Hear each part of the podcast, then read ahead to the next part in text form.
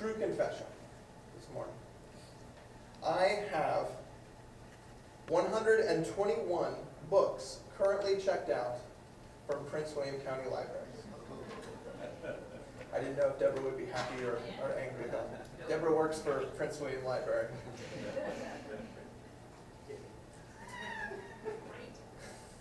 It's not my fault. Okay, it is my fault.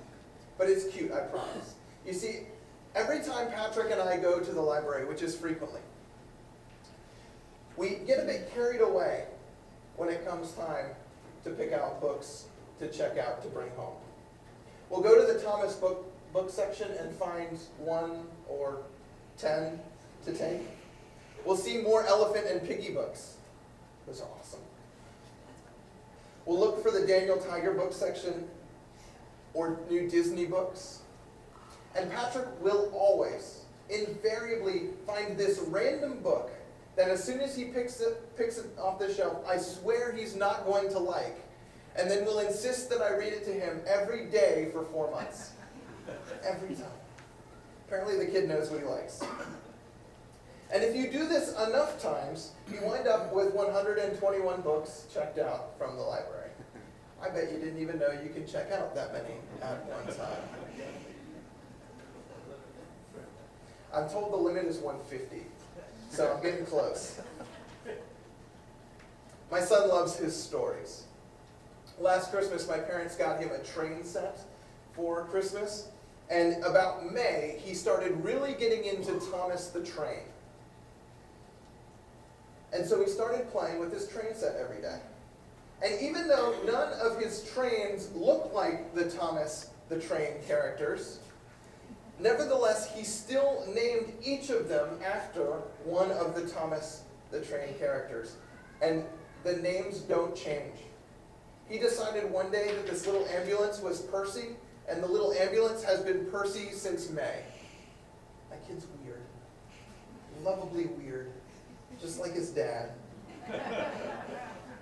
And then sometime late summer, he started doing this amazing thing where he would, with his Thomas but not Thomas trains on his Thomas but not Thomas train set, start reenacting the stories that we were reading to him. Or reenacting the shows from the episodes that he watched. He did this all on his own. This Christmas, my wife and I got Patrick a Lion King Lion Guard playset. Oh, yes, they made a new version of The Lion King. We reboot everything these days. It has this plastic set and a bunch of pieces. Kion the Lion, spelled like lion with a K. They put a ton of thought into this. and Christmas Day, he spent hours playing by himself as he reenacted scenes from The Lion Guard on his new playset. Stories are important. Developmentally, they're the first way that we can interact with our world, the first way that we can grasp concepts. They're the first way that we can make connections or learn to think with. Patrick can play as Thomas or as Percy or as Spencer, and he knows enough about them to do that because he has read so many of their stories. And even as we get older, stories are the easiest way we can communicate with each other, the way that we can communicate complex, abstract ideas. When we're getting to know one another, we don't recite facts about ourselves or list off random traits. I wouldn't tell you upon first meeting that I have blue eyes. It's not what we do. We tell stories. Stories about what our childhood was like. Stories about our family. Stories about our kids. We do that because we know that stories are the best way to let people into our lives. There's a movie that came out some years ago called Stories We Tell, where the director and main character attempted to go back and learn about her mother, who had passed away before she could get to know her. So she interviewed her dad, and she interviewed uh, her mother's second husband, and her siblings, and her friends. And as the movie goes on, we keep getting different pictures of this woman because none of the stories line up. And by the end of the movie, the daughter and we as viewers have no better idea who her mother was than when we started. Stories are important. They are the way that we make sense of our lives, the way that we make sense of who we are.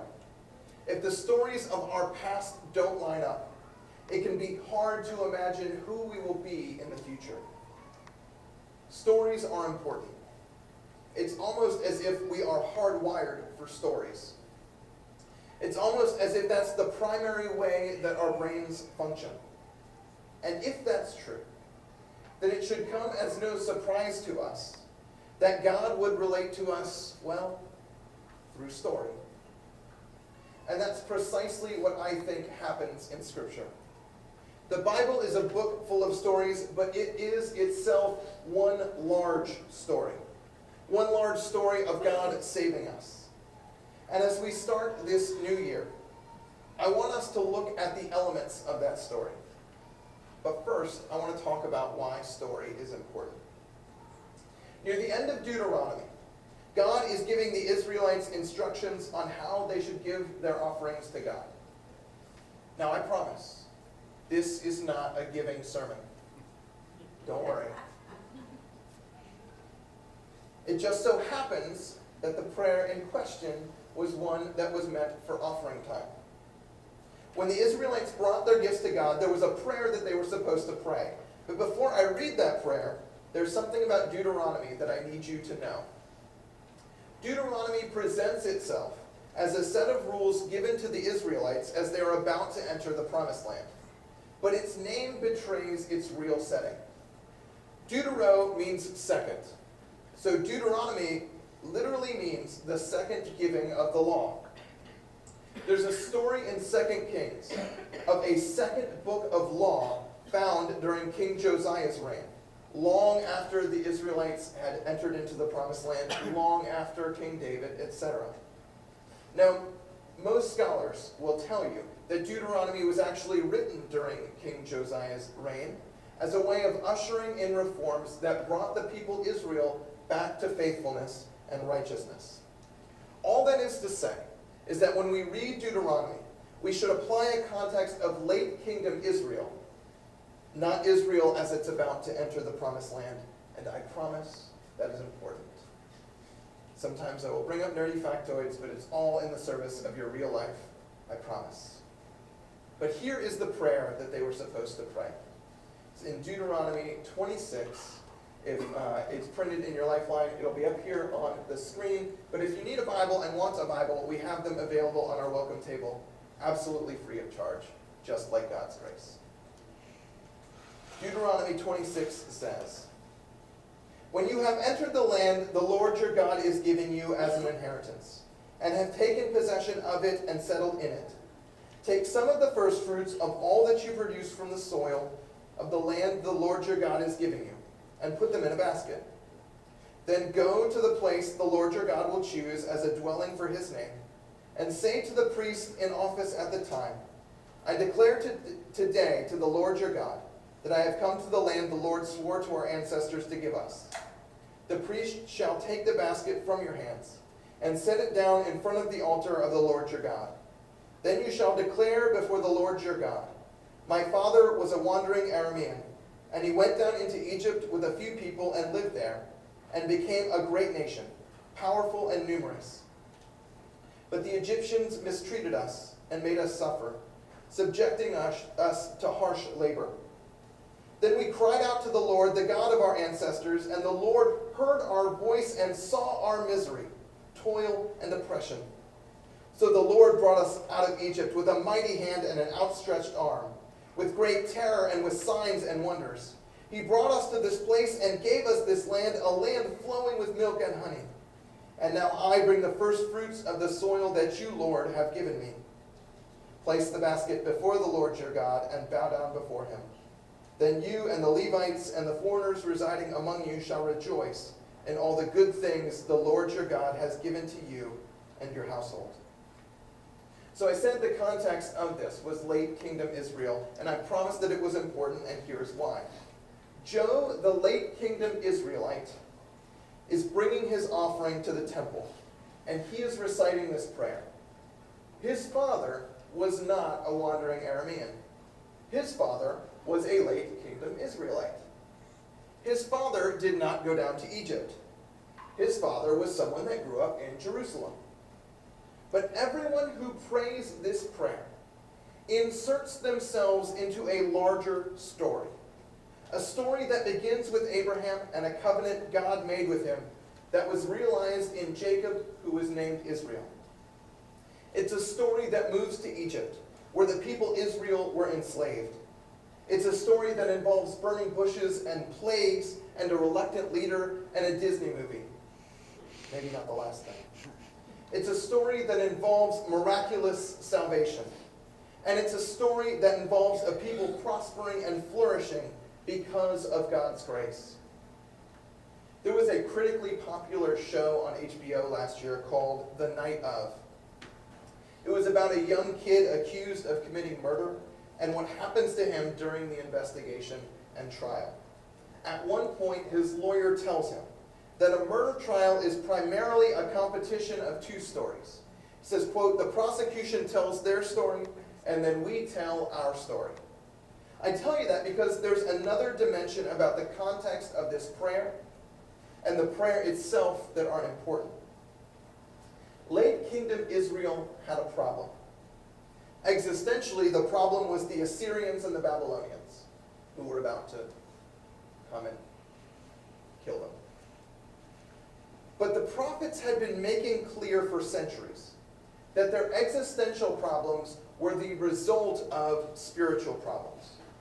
The people Israel had betrayed God in order to serve foreign gods, gods of fertility and harvest. The people Israel had traded in their God in order to worship gods who might be more effective in solving their problems. Deep down, the problem was of competing stories. On the one hand, the prophets of Baal, the foreign god, would say that Israel was experiencing a famine because the God of Israel wasn't powerful enough, wasn't effective enough. And if they wanted a successful harvest, they needed to sacrifice to Baal. On the other hand, the prophets of Israel would say that God was disciplining his children. It was a competition of two stories. How could the prophets and the leaders of Israel bring the people back to their God? By telling not necessarily a new story, but the whole story. So, against the story that says the God of Israel is powerless, that the God of Israel has done nothing for you, that the God of Israel is deaf to your pleas, that the God of Israel won't save you and Baal will save you, this prayer tells a new story. This prayer tells the story of a God who cares, of a God who is there, of a God who listens and acts, of a God who is all powerful, more powerful than the great Egyptian empire. A God that has defeated empires in the past and stands ready to do so again. And this prayer puts the petitioner right in the middle of that story, makes them claim that story, makes them make that great salvation her own story. Our lives are a competition of stories as well. There's a story that the world tells us, a story that says we're no good, a story that says we have to earn love, a story that says that things and possessions will cure all our faults, fill all the holes in our life, and make us feel better. A story that says we need to scratch and claw for what little we can get, and we'd better keep that for ourselves. A story that says our failures own us. Our regrets are the only thing that are eternal, and you can never escape your past. A story that says that death is the final and ultimate power over all of us. A story that says that God is dead. There is no higher power to res- rescue us, and morality is relative and pragmatic. A story that says we must constantly live in fear. We must be concerned about people who are different from us, and it is okay to hate. A story that says it's hurt or be hurt, kill or be killed. A story that says there is no hope, and we are fools to have faith. Now, it wouldn't be fair to say that this story is told in any place that isn't the church. It's not even fair to say that this story is told the majority of the time. But it is a story that I have heard much of my life, in many parts of my life. There were parts of my life where I felt like love was primarily conditional. There were parts of my life where being generous and charitable felt anathema to success. There were parts of my life where it seemed like the ultimate purpose was to be successful and to be wealthy. Some of these things I still struggle with. There's a story that the world has told you. Maybe it's the same as mine. Maybe it's slightly different. Maybe you picked up on different elements of that story. And some of that story still affects you. On this day and in this place, let us all hear good news. God tells us a different story. God tells us a story of unconditional love. God tells us a story of grace. God tells us a story of hope. God tells us a story that fundamentally changes how we live in the world, how we love, and what we think is important. God tells us a different story. And I want us to spend the next two months hearing that story. In the Bible, God is telling us a huge story, a grand story, a story of love and reconciliation and salvation. And in telling that story, God wants to reauthor our stories. God wants to change our narratives. God wants to give us a reason to hope so that we can be a people of hope. God wants to tell us we are loved so that we can be a people who love. God wants to tell us that we can live with Him forever so that we can have faith in the midst of death and sorrow. God wants to tell us He is with us so we can know that we are not alone in this life. God is telling us a story so that He can reauthor ours. God is telling us a story so that He can be the author of ours. And here is the story. Conveniently for us, it's a series of seven C's. The first is creation. We are created, and we're going to talk about what it means for us to be created. Because we are created out of love for love. The second is crisis. The dramatic movement in this story is a result of human failure. We have sinned. And what does that mean for us? To be a people in need of redemption. The third C is covenant. God makes covenants with us. What does that mean for us to be a people with whom God engages in relationship? The fourth C, should have numbered these. The fourth C is Christ. What does it mean that God would come in Jesus Christ and would give us his Son? The fifth C is church. God chooses to announce the redemption of the world through the church. What was God thinking? We're going to talk about what it means to be people entrusted with that responsibility. The sixth is calling. God continues to call and raise up faithful apostles. As a member of God's church, what is God calling you to do? And the last is consummation. The ending is secured. What does that mean for us who live in the middle of the story? As people who already know what the ending will be. This is the story. This is the grand story. This is the epic story. This is the love story that God is telling each of us in Scripture. It's truly an epic love story that God is writing on the pages of the Bible and wants to write on each of our hearts.